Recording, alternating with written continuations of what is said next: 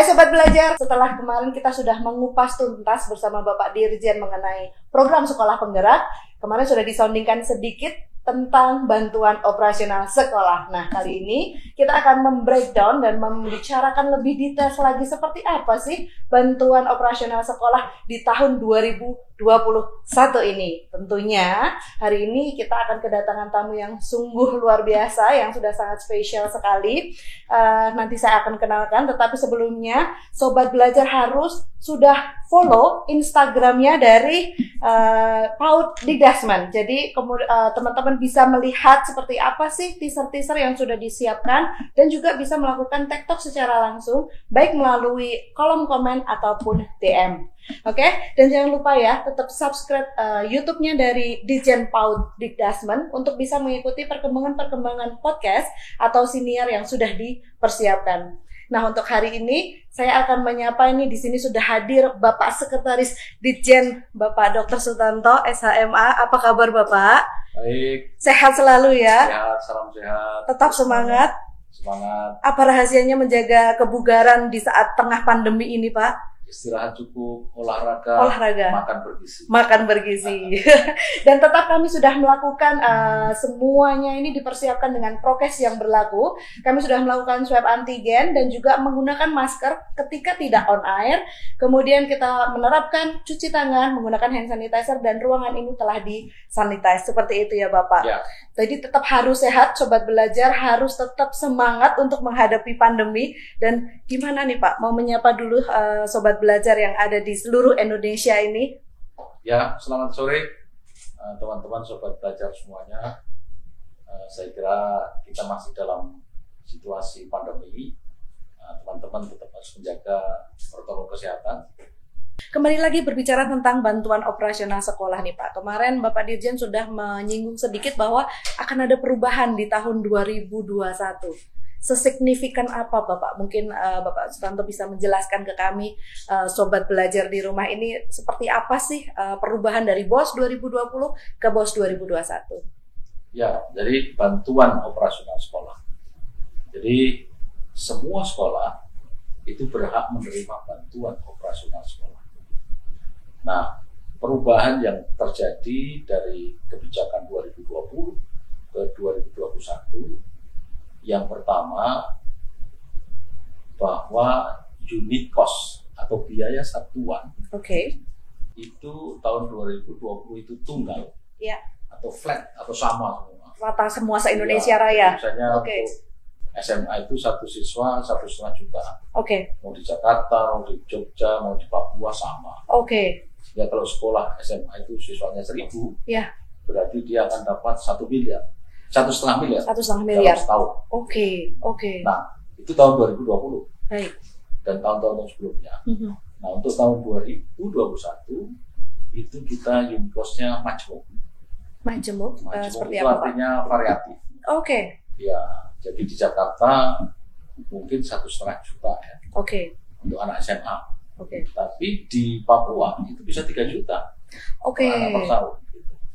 Jadi berbeda. Dikarenakan infrastrukturnya atau karena ya, apa ya Pak faktornya? Kenapa mulai tahun 2021 uh, unit berbeda? Mm -hmm. Jadi Mas Menteri uh, mendengarkan masukan, usulan dari yeah. berbagai pihak ya, yeah. dari semua stakeholders dan mempertimbangkan memang kenyataannya memang kebutuhannya itu tingkat kemahalannya berbeda. Yeah. Gitu, ya. Yeah. Yeah. Kalau kita beli semen di Jakarta ini yang 50 sak itu harganya eh, enam puluh ribu ya. di Papua sana sembilan ratus ribu itulah ya. infrastruktur dan karena ya. transportasi juga terkendala ya pak ya baik biaya pengiriman hmm. seperti itu nah mengakomodasi uh, mengam, uh, mengakomodasi hmm. dari permintaan-permintaan usulan itu ya. maka mulai tahun 2021 hmm. unit cost atau biaya satuan per anak per tahunnya dibedakan okay. antara daerah satu dengan tetapi juga ada yang sama kalau memang tingkat kemahalannya itu sama. Oke. Okay. Itu juga memang uh, juga sama gitu ya. Oke. Okay. Tapi kalau memang berbeda itu juga dibuat berbeda.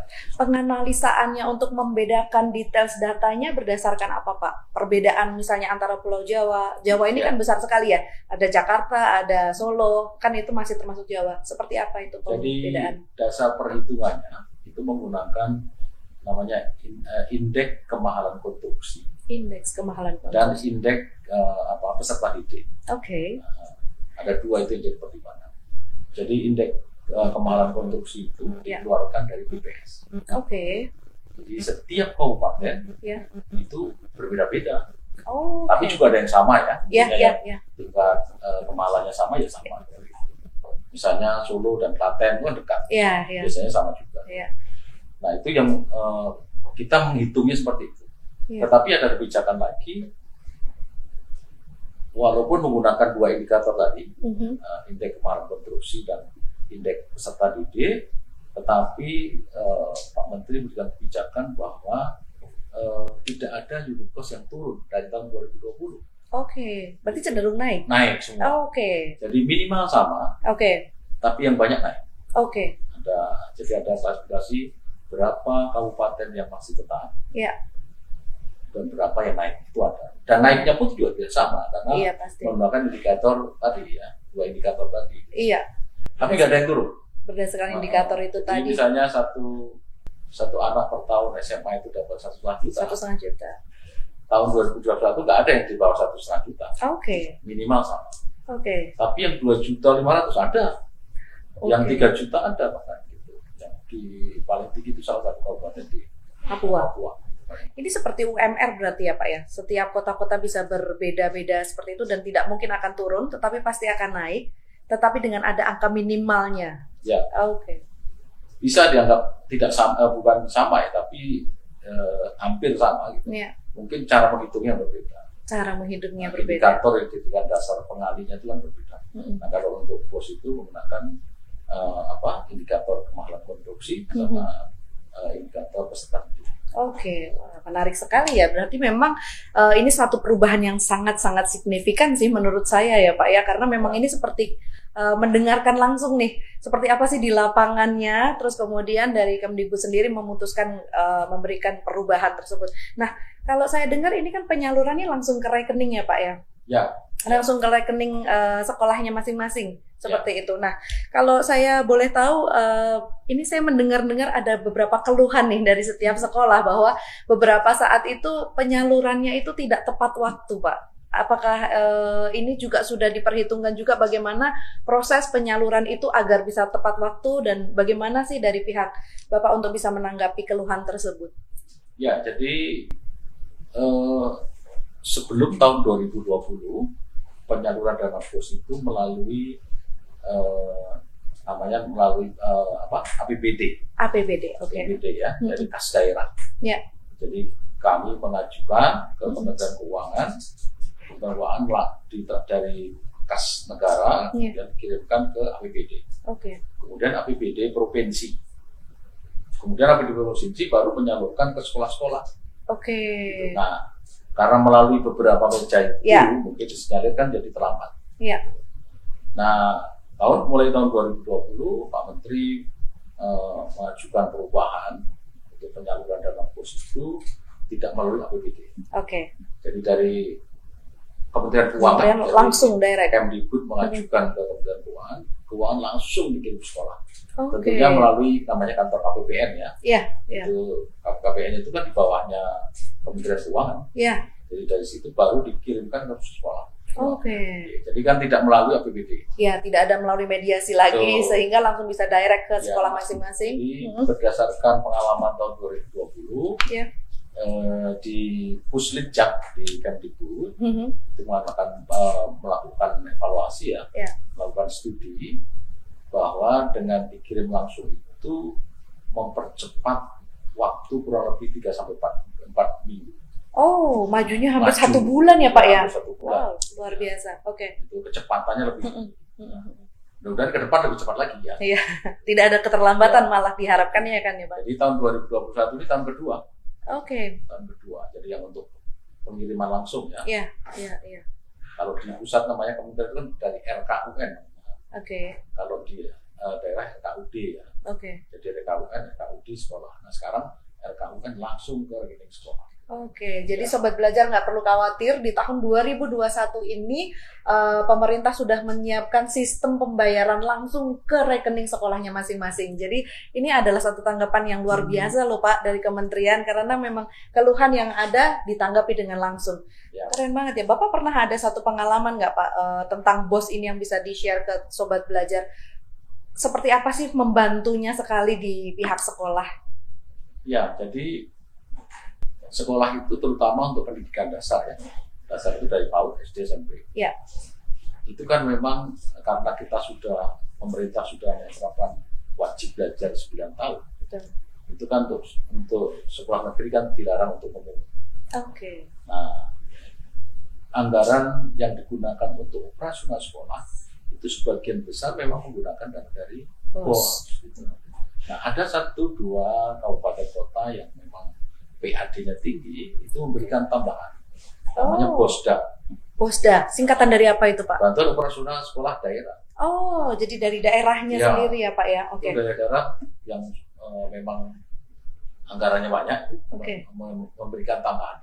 Oke. Karena memang sebetulnya bantuan operasional sekolah itu yang dapat dari pusat itu sebetulnya eh, belum bisa memenuhi kebutuhan anggaran yang ideal di sekolah. Oh, Gitu yang ideal ya. Baik, baik. Masih Idealnya ya. kurang ya. Masih belum sampai 100%. Oke.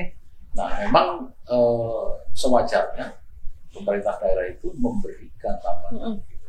Oke. Tapi ada juga pemerintah daerah yang memang dari sisi keuangannya belum mencukupi ya, belum menambahkan. Tapi sudah banyak yang memberikan tambahan. Nah, eh, kenapa eh, sekolah itu sangat terbantu dari dana pusat seluruh pertanyaan itu? Karena memang anggaran untuk eh, operasional, Operasional. sekolah itu dari situ Iya, iya. dan sekolah negeri kan tidak boleh memungut. Iya, harus gratis total Ya, kan ya Pak ya? betul. Sama sekali ya, tidak Ya, dipungut ya, ya ya. ya, untuk untuk sekolah itu ya. Itu eh, memang dari situ. Oke. Sehingga kalau itu terlambat, teman-teman sekolah juga agak Operasional goyang. ah, goyang. Jadi itu penting sekali gitu. Bisa di, segera diterima di awal Iya. di awal bulan ya Oke. dari sekolah. Kalau bantuan operasional sekolah ini kan biasanya digunakan untuk pembiayaan honor, kemudian buat operasional Bukan, atau apa jadi saja Pak? Boleh dijelaskan mungkin ada, Ada, yang beberapa belum. sebetulnya ada 12 item ya. Oke. Jadi tapi saya tidak serahkan satu-satu lama nanti. Big pictures-nya Ya, aja Pak, garis besarnya. misalnya untuk eh, pembelajaran proses Baik. pembelajaran kemudian untuk eh, evaluasi untuk Oke. pelaksanaan ujian misalnya Oke.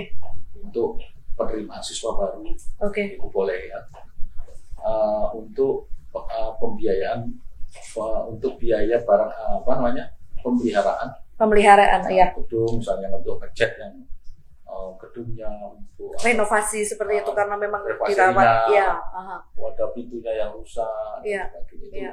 itu boleh ya gitu. Mm-mm. kemudian eh, ada memang untuk eh, semenjak untuk eh, pas eh, apa ini Pandemi ini Bang. pandemi Mhm. itu diperbolehkan untuk membiayai untuk menambahkan biaya eh, apa honor guru Oke. Jadi insentif guru honorer Insentif guru honorer. itu bisa dan eh, mulai 2020 kemarin sejak pandemi itu eh, biaya eh, apa itu anggaran pos ini tidak disekat-sekat gitu. Oke. Kalau sebelumnya itu misalnya Mm-mm. Untuk eh, insentif guru honorer itu misalnya dibatasi maksimal 50 persen. Oke. Nah sejak pandemi ini tidak ada sekat. Tidak ada batasan ya. Tadi kan ada Oke. 12 item digunakan untuk itu. Iya, iya. Tapi digunakannya berapa persen, biasanya tidak ada batasan. Semua diserahkan ke kepala sekolah. Oke, oke. Sekolah yang mengatur. Baik, baik, gitu. baik. Jadi tetapi tentunya karena semua yang mengatur kepala sekolah, sekolah bertanggung jawab. Iya. Jadi akuntabilitasnya itu diserahkan ke kepala sekolah. Oke. Berarti ada syarat-syarat tertentu dong Pak untuk sekolah itu bisa menerima dana bos. Ada syarat, kemudian ada mekanismenya. Seperti apa itu Pak? Bisa Ya. dijelaskan? Jadi secara garis besar, sebetulnya semua sekolah itu bisa menerima bos, baik negeri maupun swasta. Syaratnya nomor satu, setiap tahun itu minimal satu kali sekolah itu mengupdate datanya. Data. Oke. Data, Oke. Data apa Pak? Oke. data siswanya, Oh, data server, jadi Iya. semua harus diupdate. oke. Nah, lebih sering lebih baik mengupdate itu, tapi Oke. paling tidak sekali setahun. Satu kali dalam satu tahun. Karena data itu akan diambil per 31 Agustus. Oke. Jadi cut off date namanya. Cut off date-nya tanggal 31 Cut Agustus. 31 Agustus. Mm-mm. Nah, satu eh, data yang diambil di akhir Agustus itu Mm. dijadikan dasar untuk memberikan pos. Oke. Jadi nanti di bulan berikutnya itu ketika kita memberikan pos, Mm-mm. jumlah siswanya kan kita berikan dasarnya Berdasarkan data siswa. itu yang diupload. Oke. Betul.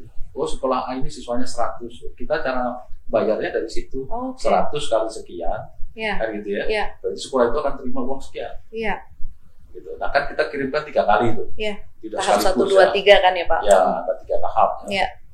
Tahap satu empat tiga puluh persen, Mm. tahap dua empat puluh persen, Tahap terakhir 30. tiga puluh persen. Oke, tadi Bapak singgung bahwa sebenarnya sekolah swasta bisa menerima dana bantuan operasional sekolah juga ya Pak. Ya, ya. Eh, ada perbedaan signifikan dengan kalau sekolah negeri tidak Pak? Karena kalau swasta kan tetap murid dipungut biaya nih untuk bersekolah. Eh, sementara tidak sama persis. Oh bisa sama persis. Sama persis. Jadi Oke. dihitungnya unit cost-nya sama dikalikan jumlah siswa. Oke, Gitu. Jadi Luar sama, tapi ya. sama. oke, oke. Tadi ada SD, eh, dimulai dari SD, SMP, SMA ya Pak ya? Ya. Tadi saya sempat baca ada juga sekolah luar biasa. Hmm. Nah, di sini kalau di sekolah luar biasa ini memang dananya agak cukup tinggi karena memang kebutuhan mereka lebih Ya. luar biasa daripada yang lain. Ya. Boleh dijelaskan atau diceritakan Pak kalau tentang sekolah luar biasa ini seperti apa sih mekanismenya? Apakah berbeda atau sama persis atau ada hal-hal yang karena memang di sini uh, biaya untuk me- merawat anak-anaknya berbeda, kemudian ada fasilitas pendukung atau seperti apa Pak yang bisa disampaikan ke sobat belajar? Sama, jadi persyaratannya sama. Data yang digunakan juga sama dari Dapodik ya. Hmm. Eh, tadi syaratnya kan dia mengupdate, Jumlahnya. kemudian punya eh, mempunyai NPSN. NPSN apa Bapak? NPSN itu nomor pokok sekolah nasional. Nomor pokok sekolah Ya, nasional. Oke. NPSN nomor pokok sekolah nasional. Hmm, Jadi hmm, hmm, eh, kalau sekolah itu belum punya NPSN, hmm. itu tidak bisa dikasih pos. Oh. Jadi harus didaftarkan dulu kan. registrasi dulu sudah di approve seperti itu ya Pak baru bisa. Ya, Oke. itu jadi untuk SLB sama juga seperti Oke. itu. Cuman yang membedakan adalah unit cost paling tinggi. Iya. Nah, jadi kalau SMA tadi satu juta lima ratus, setengah ya. misalnya ya tadi Hmm. tahun kemarin Hmm. itu. Nah, kalau sekarang kan variatif ya. Iya. Nah itu di SLB paling rendah waktu itu 2020 Mm-mm. itu 2 juta. Per anak ya per Pak ya. anak, ya. Dan pasti akan naik di tahun 2021 Ya, ini. dan tergantung daerahnya ya. Iya, iya pasti. Sekarang, sekarang kan berbeda antar daerah. Iya, iya, iya. Jadi sama persyaratannya, cuman unit cost-nya berbeda. Oke. Jadi kalau sistem mekanisme kita sudah mengerti pelaporannya Pak. Kan tadi dibagi tiga kali ya. Tahap Hmm. pertama, kemudian tahap kedua, kemudian tahap ketiga.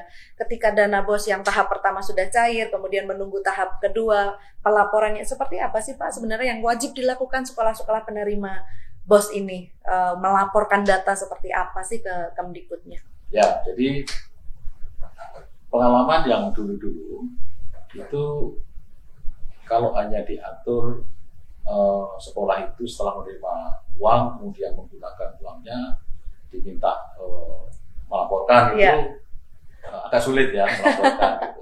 Iya, iya, iya. biasa lah begitu Iya, iya, terima uangnya mau tapi laporannya nggak mau kan Tiba-tiba lupa saja gitu ya. Ya. jadi sejak tahun 2020 Iya. itu menjadi syarat Oke. kan tiga, diberikan tiga tahap. Ya. Eh, untuk tahap pertama itu eh, oh tahap tiga dulu kita biar gampang ya. Oke, kita mulai dari tahap tiga. Ya, untuk tahap tiga, menerima tahap tiga itu syaratnya penggunaan eh, dana yang tahap pertama itu harus sudah dilaporkan. Dari yang tahap satu dan Ya. tahap dua Ya, atau tahap satu tahap saja? satu aja. Di tahap satu. Untuk Oke. bisa menerima yang ketiga Baik. itu tahap satu harus sudah dilaporkan.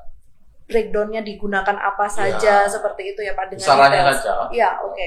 Oke, Kemudian untuk tahap satu tahun berikutnya, betul. jadi misalnya tahun 2020, Ya. tahap satunya kan ini Januari nih. 2021. itu syaratnya tahap kedua tahun sebelumnya harus sudah dilaporkan. Oh, oke, oke, oke. Nah, untuk tahap kedua tahun berikutnya akan diberikan setelah tahap ketiga tahun sebelumnya itu dilaporkan. Oh, ya, ya, ya, Jadi mengerti. Ya, ya. Nah, itu saya kira eh, kita sudah berikan waktu yang cukup ya. Mm-mm, mm-mm. Karena kan misalnya ini ya, itu kan per tahap itu kan empat bulan. Per bulan. Satu tahap itu kan digunakan empat bulan. Oh empat bulan, Pak. Ya, kan Oke. setahun bagi tiga kan. Bagi tiga berarti per empat bulan ya Pak. Oh, Nah, sangat artinya cukup kalau sekali. sekolah itu akan terima tahap ketiga, Ya, itu berarti kan sudah dipersiapkan bulan, kan? 8 bulan yang lalu. Iya, iya, kan sudah iya. 8 bulan kan. Iya. Dia disyaratkan untuk melaporkan yang tahap satu. Iya, Berarti kan 4 bulan pertama. Iya. Kan sudah lewati 4 bulan kedua juga kan. iya. Kan harusnya tidak memberatkan. Iya, sangat tidak memberatkan sih. Tapi ada Pak kendala-kendala yang masih saja. Ada. Jadi Apa walaupun memang eh, kenaikannya sudah eh, cukup gratis ya. Hmm. Jadi setelah ada persyaratan itu sekarang Iya. itu 97 persen. Oh, langsung meningkat Sudah tajam. melaporkan, Oke. Karena dia takut juga nggak mau terima nggak terima yang berikutnya kan. Berarti Tapi ada memang juga sekian persen yang ada kendala. Oke, lebih kepada apa kalau boleh tahu, Pak? Boleh Ya, di-share? jadi eh, kami sudah eh, misalnya untuk yang tahap pertama kemarin, Mm-mm. yang tahun ini ya, mulai Januari kemarin, itu kemarin itu tahap pertama itu eh, kita ajukan sampai dua gelombang. Oke. Karena tahap pertama pas kita ajukan di akhir bulan Januari itu ternyata baru sekitar berapa ya 116 dari eh, eh 160 dari 216. Oh, oke. Jadi itu baru kita cairkan ya. Mm-mm, mm-mm. Kemudian eh, kita koordinasi dengan dinas pendidikan provinsi kabupaten Iya. dan eh, kita sisanya, sisanya kita ajukan berikutnya. Oh. Nah kendalanya itu ya ada yang memang belum menyampaikan laporan. Ya. gitu. Tetap ya Pak, pasti mereka eh, mengkomplainkannya tentang waktu Ya, atau alasannya kan itu karena laporannya itu kan online ya. ya ya ya. Nah, ada yang ya. kendala katanya susah internetnya dan sebagainya itu Ya, kita. ya. Kemudian yang kedua itu kita ketika melakukan verifikasi dan validasi data itu sekolah itu melakukan perubahan nomor rekening. Oh, Itu juga ada ya. Jadi melakukan perubahan nomor rekening tanpa melaporkan. betul. Oh, Jadi oke. begini, ketika ketika eh, mereka melakukan verifikasi validasi data, mengupload data di tadi di daringnya. Agustus tadi, Mm, 31 Agustus. kita baru mau eksekusi, Iya. dia udah di bawah melakukan perubahan data lagi. Oh. Nah itu eh, Dananya nggak bisa tetap- masuk terus terang ya, ya kalau kayak gitu Pak. ketika kita cek Mm-mm. kalau ada beda, Mm-mm. itu jadi pengamat juga. Iya. Sehingga kita melakukan eh, koordinasi dengan dinas pendidikan Mm-mm. Mm. melakukan perbaikan, Mm. masukkan ke eh, apa, dilaporkan kita lagi untuk. Nah sebaiknya memang eh, jangan melakukan perubahan data, gitu ya, sebelum pas tadi pas 30 Agustus tadi. Iya. Jadi jangan pernah melakukan perubahan data di cut off date-nya 31 Ya, Agustus. terutama yang terkait dengan eh, apa itu nomor rekening. Iya. Tapi kalau data siswa kan nggak apa-apa diupdate Iya, lupa iya, ya. iya, iya. Karena iya. kita kan datanya udah ngambil 31 Iya. eh, Agustus tadi toh, Betul. nggak masalah. Gitu. Iya, iya. Karena memang nanti Tapi jadinya nomor rekeningnya kan jadi sampai-sampai. nomornya kan jadi berbeda. Iya. Kita transfernya juga beda. Iya. Malah bisa nggak sampai ya Pak ya kalau Betul. seperti itu terus. Biasanya eh, akan terjadi retur ya. Oh, oke. Kalau istilah perbankan retur. Ya, ya, ya. Jadi misalnya kita nomor rekeningnya A gitu, Mhm. Nanti eh, kita kita kirim, Iya. rekeningnya udah berubah menjadi A plus. Gitu. Iya. A plus dua misalnya. Kan jadi mental. Kembali lagi ke sini ya negara balik lagi Oke. ke Kementerian Keuangan. Nah itu paling tidak kan mengganggu Mhm. eh, sekolah sendiri Iya. yang harusnya sudah terima uang Jadi belum bisa menerima Iya. uang karena harus reclaim kembali karena Betul. adanya pengubahan data. ada perubahan nah itu Oke. kadang-kadang tidak cepat juga memakan waktu juga gitu. Tetapi tetap bisa ya Pak ya kalau bisa hal itu terjadi ya. tapi kan jadi terlambat loh. Pastinya. Oh, harusnya terima Januari bisa bisa Maret pun terima Iya. karena harus mengurus tadi Iya, ada retur anggaran Jadi nah, saya mengharap betul ke teman-teman di sekolah eh, jadi eh, tolong eh, selalu mengupdate datanya sebelum tanggal 30 Agustus ya. Ya. Kemudian jangan sering-sering eh, merubah nomor rekening.